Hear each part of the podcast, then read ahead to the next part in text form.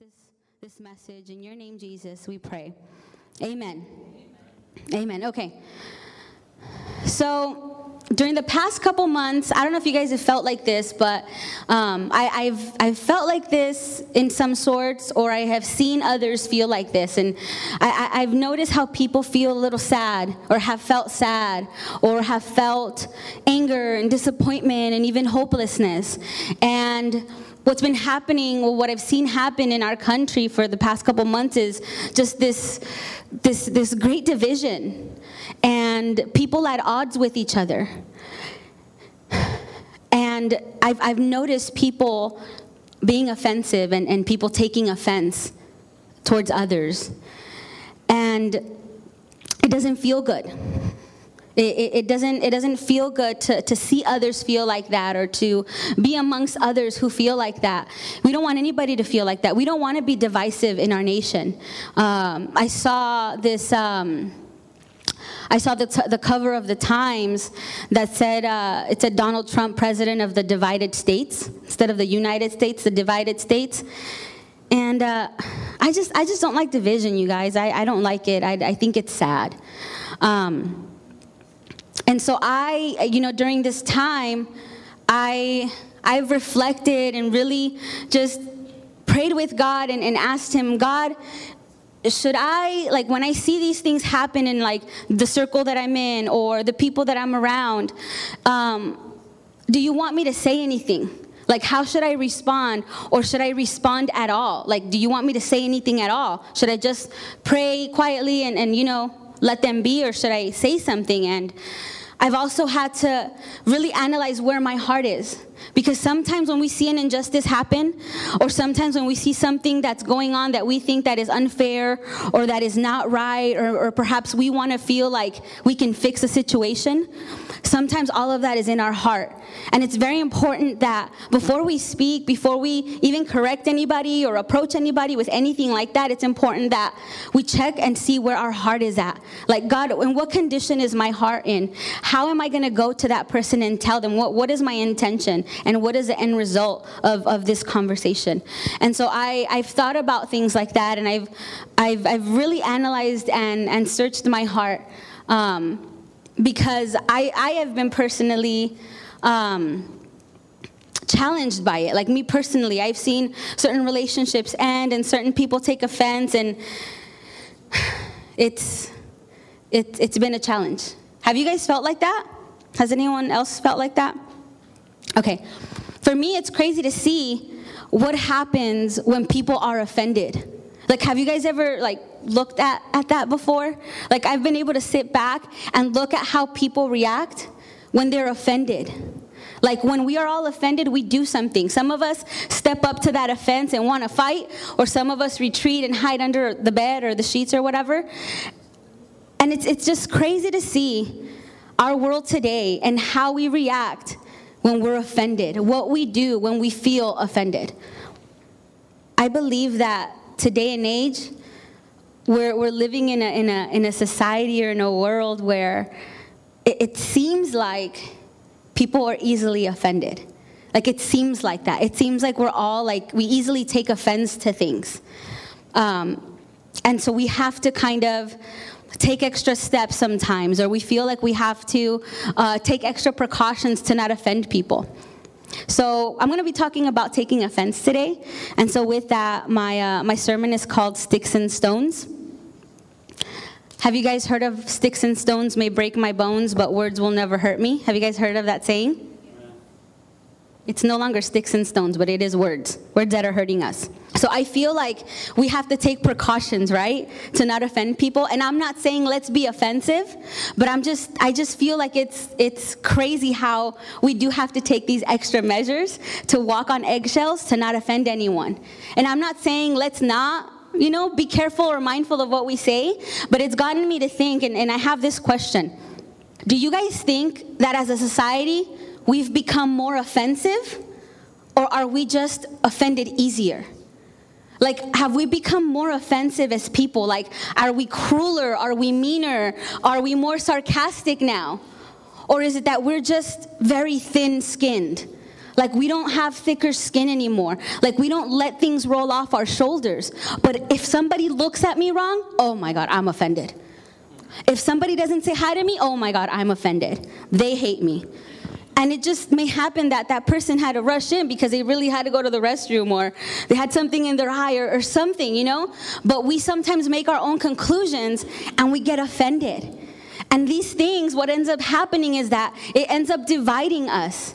And it ends up causing separation amongst us in family, in, in, in, friendships. Like we, we let friends go because I thought that that person looked at me the wrong way, and so I'm not going to talk to them anymore because now they hate me and I hate, hate them, and you know whatever. And I, I don't, I don't think we want to we want to live this way. I don't think we want to be this way where we're so offended that we let relationships go. Amen. So I faced this question recently um, as far as whether I was easily offended or not. And for me, the, question, the answer to the question was yes. I've been living lately, or the past couple months, I've been feeling and analyzing myself, and, and I've realized that I've been living a life where I've become someone that's easily offended. And what that's, ha- what that's done to me, it's, it's, it's caused me to separate. It's caused me to want to be by myself. It's caused me to not want to be social or to even not trust people. Um, it, it's just not good. And I'm, I'm sharing this with you guys today because I don't want you guys to go through this. I don't want this to be something that we cultivate. The world may cultivate it, but we're not going to cultivate it in here. And so I don't want you guys, because of offense, which may end up being a miscommunication, let go of a relationship or seclude yourself or even distance yourself from the Lord or, or whatever it may be just because of offense. Living this way is not good just having fault and anger and sadness, reclusion and not trusting, these aren't things that we're meant to have in our lives. We're not meant to live counting other people's faults or being angry at other people or being saddened by other people. These aren't ways of, of living for us. It's good for us to have a disagreement. It's good for us to have a difference of opinion because in that there's room for growth there's room for conversation. If my husband and I don't agree with something, what we do is we sit down, we talk about it, and we say, okay, this is what you think, this is what I think, and we come to an, uh, an agreement together. But what we're not doing right now is we're not talking about it as a world, as a society. We're not talking about these things that we should be talking about. So, with that, I want to take you guys to Matthew, Matthew 15, verse 21. Before we read, I just want to tell you guys that it's good to have people around us that don't necessarily agree with us. It's, it's healthy, even. It's unhealthy to want to be around the same people all the time. While we may love them, it's good for us to challenge ourselves and talk to people that may not necessarily agree with us. Because what can happen is that person may impact us in a good way, or we can impact them in a good way. And this is going to be a, a good uh, example of that. So, verse 21 says, From there, Jesus took a trip to Tyre and, uh, and Sidon. They had hardly arrived when a Canaanite woman came down from the hills and pleaded, Mercy, Master, son of David. My daughter is cruelly afflicted by an evil spirit. Jesus ignored her. The disciples came and complained. Now she's bothering us. Would you please take care of her? She's driving us crazy. This is the disciples of Jesus. Verse 24 Jesus refused, telling them, I've got my hands full dealing with the lost sheep of Israel. Then the woman came back to Jesus, went to her knees, and begged, Master, help me. He said, It's not right to take bread out of the mouths, uh, out of the children's mouths, and throw it to dogs. She was quick, and she said, You're right, Master. But beggar dogs do not get scraps, but don't beggar dogs get the scraps from the master's table? Jesus gave in. Oh, woman, your faith is something else. What you want is what you get. Right then and there, her daughter became well. So this woman goes to Jesus, and Jesus refuses her at first. Then she goes to the disciples, and the dis- disciples don't want to deal with her. So she comes to Jesus again. And I don't know if you guys caught that, but Jesus didn't say the nicest thing to her. He compared her to a dog, right?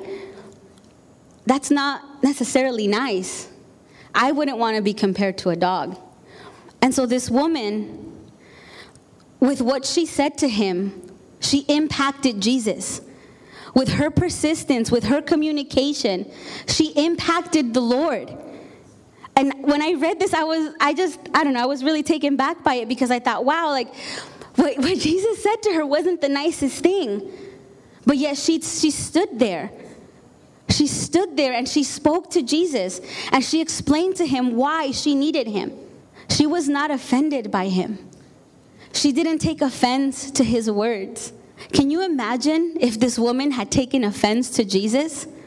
If Jesus said, you know what, I'm not gonna give bread to the dogs, and she was like, all right, fine then, and like just leave, her daughter would have, wouldn't have been healed. She wouldn't have had her daughter's healing. But because she didn't take the offense, she saw beyond it. And she saw that, that this Jesus was the Jesus that was going to do for her what it is that she needed.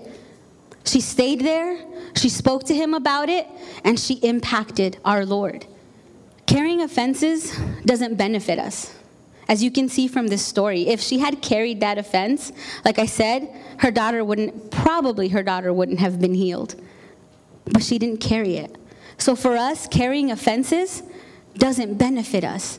It doesn't benefit us to carry this big bag of insults with us and keep count of them and keep people's faults or offenses towards us. Amen. There was many times where Jesus himself was offended, but if you notice, he always rose above them. He never let them if affect him or stop him, stop his purpose. The awesome thing about Jesus is that Jesus cared without insecurity or dependency on being cared for back. I want to say that to you guys again. Jesus cared for everybody, He loved on everybody without insecurity or dependency on them loving Him back. And that's big.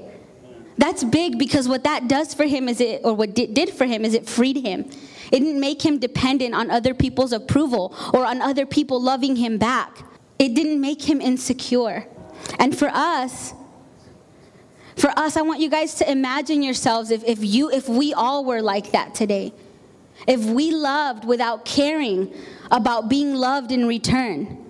If we said, I'm gonna love with all I have, even if they don't love me back. I'm not gonna love for love for love in return, but I'm just gonna love for love's sake. I think our world would look a lot different. I think our relationships would look a lot different. And we ourselves would live a lot freer if we weren't dependent on other people returning our affection or, returning uh, the favor or the love or whatever. We would live better and we would love better. As a people, what should matter to us more? Should it matter to love above offense or to hold and count offenses? And obviously, it's a rhetorical question, rhetorical question. We all know the answer to that. But it's hard to live these things out. We know these things, we know that they're right, we know that they're true, but why are they so difficult to live out? Why is it so difficult for us to, to hate back when people hate us or when people talk about us? And instead of returning hate or slander or negativity or a dirty look or whatever, why don't we return back love? Why don't we return back prayer? Jesus was so above offense, even through betrayal. Even through betrayal, he was so above offense. He sat at a table and he had a full on dinner with Judas. With Judas. Judas was sitting, imagine, I can imagine Judas sitting smack in front of Jesus, eating his spaghetti and meatballs and dipping his bread in the garlic sauce like with confidence, right? Judas, because he didn't care. So I'm sure he's like dipping his bread, like all confident, like, all like he's at home without a care. And Jesus knows that this man has been working with the Pharisees behind closed doors, betraying him for silver. Jesus knew that. But Jesus let him have part of the dinner. Jesus let him take part of that Last Supper. That last and final supper that we all remember. You know, we come here together and we drink of the wine and we drink of the bread and we remember Jesus and what he did for us. And Jesus let Judas do that too. Knowing Judas was going to betray him, he rose so far above offense. So far above offense. But now, what's also crazy is that while he didn't let Judas's offense get to him, and he allowed Judas to be part of that special night, he didn't take Judas to the transfiguration event either, though. And that's important for us to see. And I want to I want to make that clear that Judas allowed Jesus to be part of the Last Supper, but Judas didn't take Ju- but Jesus didn't take Judas to um, the Mount of Olives where Moses and Elijah came down. He only took John, his brother, and Peter. He only took them. He didn't take Judas. So while Jesus didn't take offense, he didn't hold offenses from people. He also knew that there were times where only certain people were going to be part of certain things in his life. Does that make sense to you guys? Yeah. Could you imagine us if we were in that situation? Like if you know we ordered pizza at our house or something, I wouldn't let someone that has been talking about me come and enjoy my pizza. I expected more laughs out of that, you guys. I'm either losing my touch or you guys don't understand my, my sense of humor. Most of us have been hurt. Amen? Most of us have been hurt at one point or another. And what happens when we're hurt, what happens when we're betrayed, what happens when, when we're offended is we build walls, we build barriers, and we strategize our defense plan. We, we seclude ourselves, we push people away, and that's what we do. And this hurt, if carried, can hinder us. It can stop us from, from fulfilling our purposes. I don't know if you guys have ever been mad at somebody so much where you can't stand their presence, where you can't stand to be in a room with them, where you just, as soon as they walk into the room, you're like, oh my gosh, here comes that person. I don't know if you guys have ever felt like that. It's not okay for us to feel like that. To look at somebody and, and, and just feel sick by them. That's not okay. There is offenses that we can't stand for, though. For example, if you're a man or a woman and you're being uh, physically abused at home or verbally abused or abused in any way, those are offenses that we don't stand for. That I don't stand for. I'm not going to tell you if your, let's say your wife is beating you at home. I'm not going to say, you know what, brother, you just got to stick it out. You got to stick it out. I'm not going to say that to you.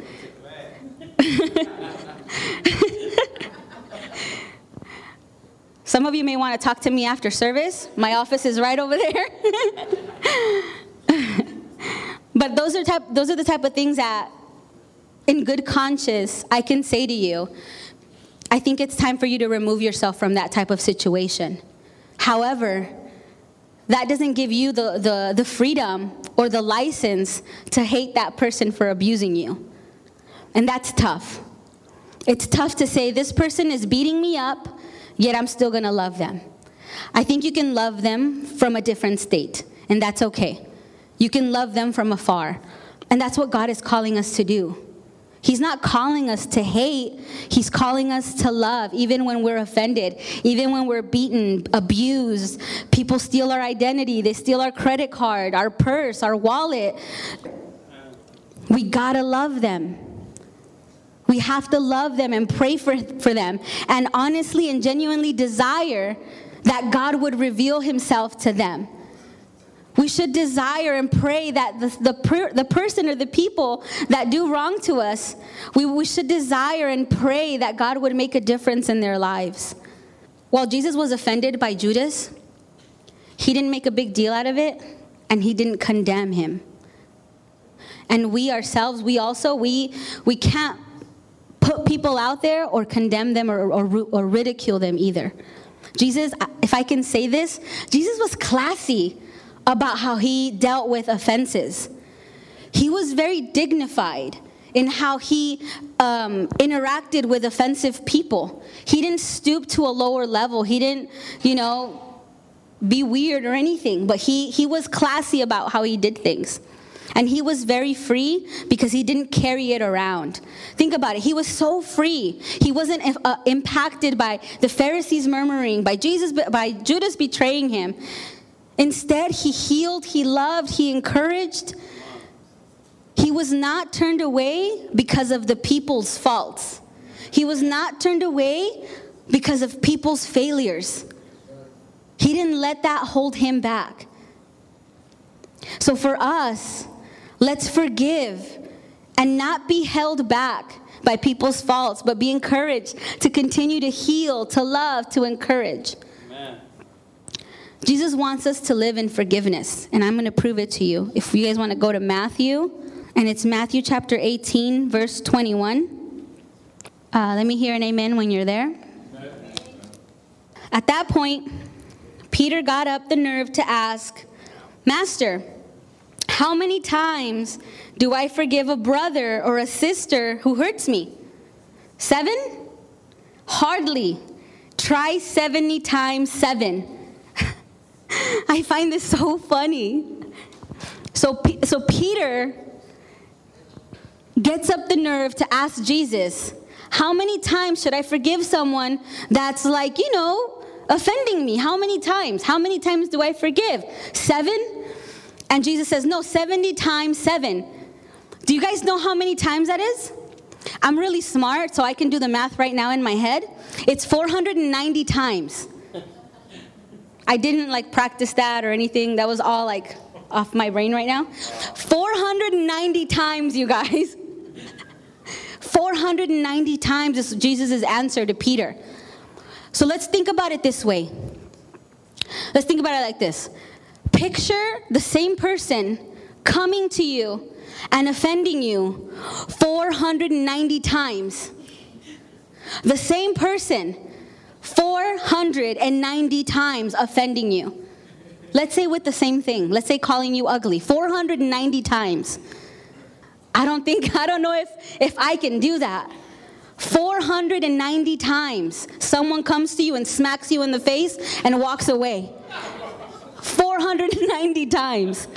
Someone comes, spits in your tomato sauce or soup and walks away. 490 times. I bet you're not going to forget that number. 490 times is Jesus' answer to Peter. Not seven, not 11, 490. That's almost 500 times. We might as well just add the other 10. Let's just say 500 times. Why not? 500 times you should forgive somebody for offending you. So now let's read Matthew 18 23. And it says, The kingdom of God is like a king who decided to square accounts with his servant. As he got underway, one servant was brought before him who had run up a debt of a $100,000 he couldn't pay up. So the king ordered the man, along with his wife, children, and goods, to be auctioned off at the slave market. Um, at the slave market. Verse 26 The poor wretch threw himself at the king's feet and begged, Give me a chance and I'll pay it all back. Touched by his plea, the king let him off, erasing the debt. So $100,000 the king forgave. Verse 28 The servant was no sooner out of the room when he came upon one of his fellow servants who owed him $10. He seized him by the throat and demanded, Pay up now. The poor wretch threw himself down and begged, Give me a chance, I'll pay it all back. But he wouldn't do it. He had him arrested and put in jail until the debt was paid. When the other servants saw this was going on, they were outraged and brought a detailed report to the king. The king summoned the man and said, You evil servant, I forgave your entire debt when you begged me for mercy. Shouldn't you be compelled to be merciful to your fellow servant who asked for mercy? The king was furious and put the screws to the man until he paid his entire debt. And that's exactly what my Father in heaven is going to do to each one of you who doesn't forgive unconditionally. Anyone who asks for mercy. It's kind of harsh, huh? But, I mean, $100,000 were forgiven. $100,000. And he couldn't forgive $10. I read this to you because let's just say, I mean, this is, this is not accurate at all, okay? No way is this accurate. But let's just say that what Jesus did for us was a $100,000 worth, right? Can we not spare $10 for someone else? Or let me put it this way Jesus, what he did for us was for eternity. What he did for us was forever. Forever is what he did for us. We get to, after we die, after we leave this earth, we get to go into his presence and be with him forever. Amen. That's what he did for us. And so we can't forgive a person in our lifetime in comparison to eternity. We can't forgive in a lifetime. What is our lifetime now? Let's say 80 years. I don't know. I really don't know the math on that. But let's say 80 years. Let's compare 80 years to eternity. Can we not forgive our, our, our offenders in a lifetime when eternity has been forgiven for us?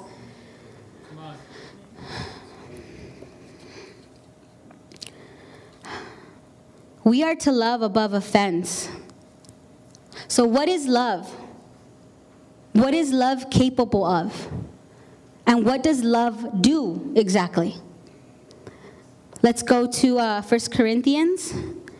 And you guys have all heard this, especially if you've ever received a wedding invitation. So 1 Corinthians chapter 13, verse 4. Are you guys there? So this is Paul. And just listen to Paul's words because they're amazing. Like, this is Paul speaking with passion. He's saying, If I give all I possess to the poor, and give over my body to hardship that I may boast, but do not have love, I gain nothing. Love is patient, love is kind. It does not envy. It does not boast. It is not proud.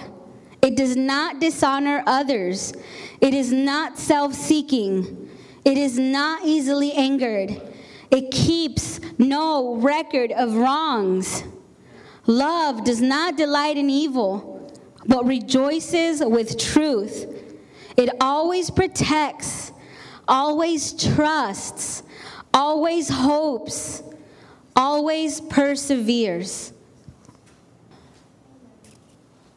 That's what love does. All of that is what love does. I've been reading this book.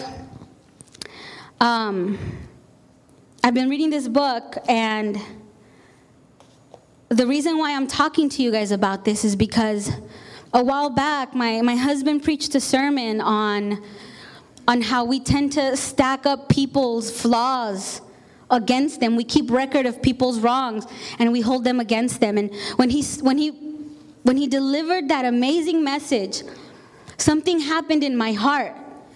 And I think I think that well, I know the Holy Spirit started doing something inside of me. Because I had been living easily offended, to be honest with you guys. And so that was already stirring in me, and, and, I, and I started reading this book. And I had like the aha moment. So I'm going to read it to you guys. The entire book right now. Just kidding. Thank you for the joke. Okay, so I'm going to read to you guys two portions. Um, I'm going to try to do my best in reading, so hopefully you guys understand. The best way to let something go is to immediately and from your heart decide not to pick up the offense in the first place. He didn't mean it, is what we can say, and move on with your life. You give people the benefit of the doubt, even when there is very little doubt. You know they meant it, but you are choosing to believe the best. To believe they regret it now. To believe that's not what they wanted for their lives. To believe that they did it in ignorance or haste or pain. But they are really not that kind of people. If you do this, your soul will be so free. Your ice cream will taste better. Your kale will have some flavor.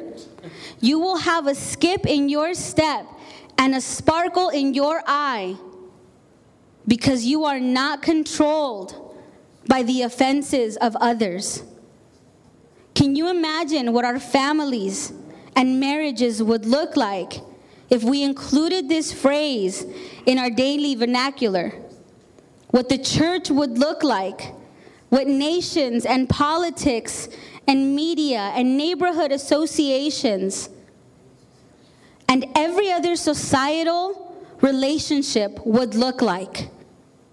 Believing all things because that's what love does. I was so impacted by this. Par- two paragraphs.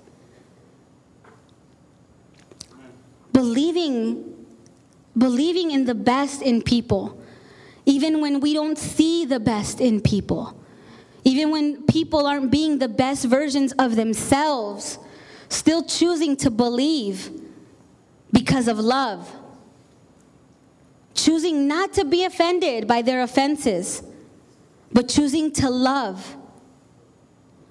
I'm going to read this, this last part to you guys. Finally, love endures. To endure means you don't retaliate or reject or say, I'm done with you. You cross the line and I'm out of here. Paul was saying that love doesn't do that. Love doesn't write people off, it doesn't give people the silent treatment, it doesn't passive aggressively dig at other people. It doesn't keep a mental list of grievances until eventually it erupts. Love is bigger than that.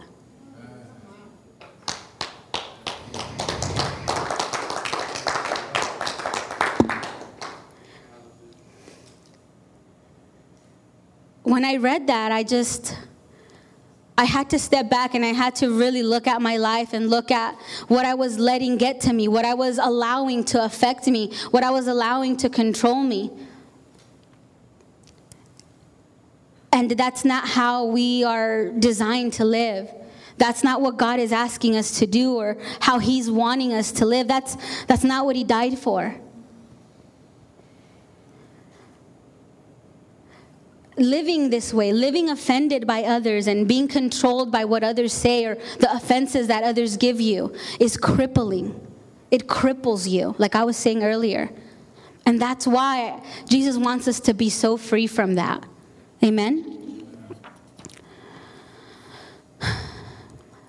So after reading, after reading this, I, I really had a breakthrough, and, and this is really why I want to share it with you guys because I want you guys to, to not be held down by, by this. I want us to not take, you know, uh, passive aggressive shots at each other on our way out of here.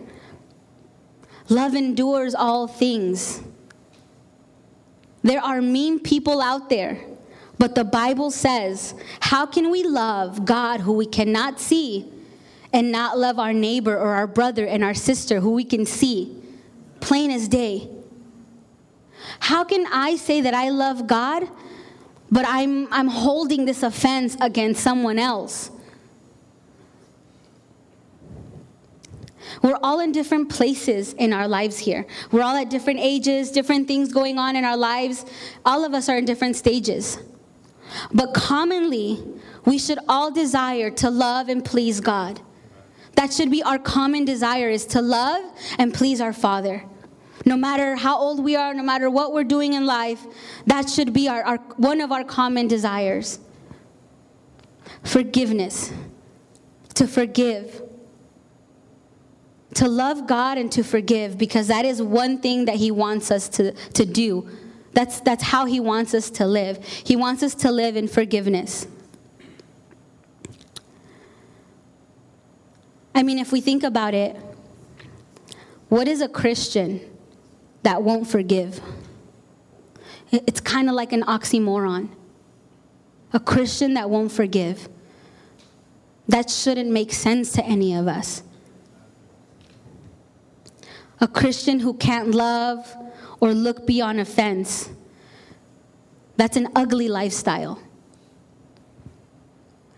I've, I mean, I've heard of people who hold on to grudges so long that they go months, six months without talking to each other, years without talking or sharing with each other. They let go of relationships because of an offense. So we're called to forgive because there is peace in it and there is freedom in it. So I want us to go lastly, I'm, I'm going to finish, but I want us to lastly go to Luke um, chapter 23. And um, we're going to read verse 33 through 35.